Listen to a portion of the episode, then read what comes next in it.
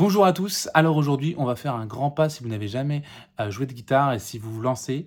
C'est vrai que c'est une vidéo que j'ai mis du temps à faire euh, parce que bon, certains d'entre vous euh, connaissent déjà la chose, mais aujourd'hui je vais voir aussi pour tout le monde, c'est un podcast pour tout le monde, donc aujourd'hui on va voir comment lire une tablature.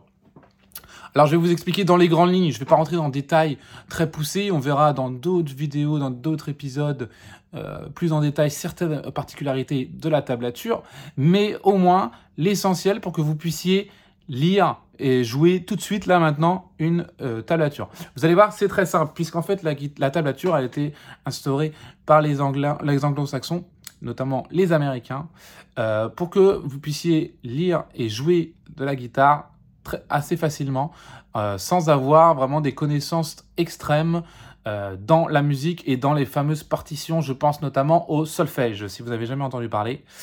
Euh, vous avez de la chance, et si c'est pas le cas, j'imagine qu'il y a des mauvais souvenirs qui vous reviennent. Donc, comment lire une tablature? C'est très simple, je vais le faire très court, très efficace. En fait, la tablature, c'est représenter schématiquement la guitare. Comment ça se passe? En fait, vous avez six lignes sur une tablature. Vous pouvez compter. D'ailleurs, si vous n'avez pas 6, c'est que c'est pas une tablature.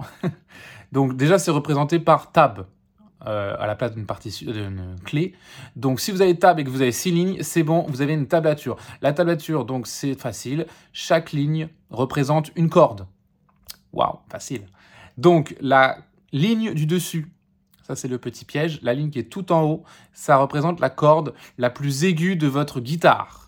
Et la corde, et du coup la ligne la plus basse, tout en bas de la partie de la tablature, ça représente la corde la plus grave du coup. Et ensuite vous allez pouvoir trouver les choses.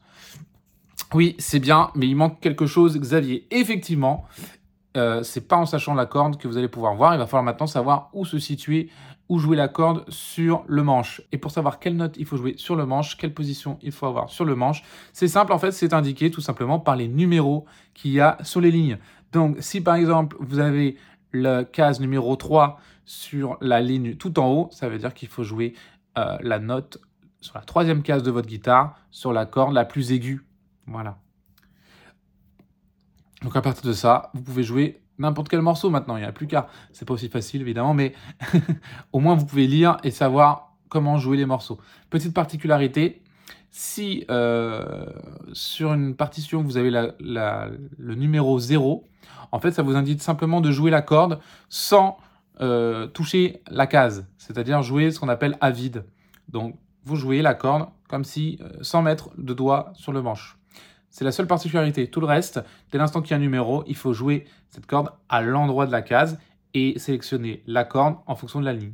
Voilà. Alors, c'est pas évident à expliquer oralement, mais vous allez voir que je pense que vous allez très vite comprendre en, essayant des tablatures simples. Je vous conseille euh, Au clair de la lune, on commence tous par là. Et si vous voulez un truc plus fun, vous avez Comme Azuar de Nirvana.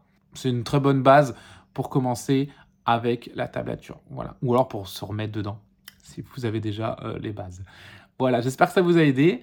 Et je vous dis à très bientôt pour d'autres tutos.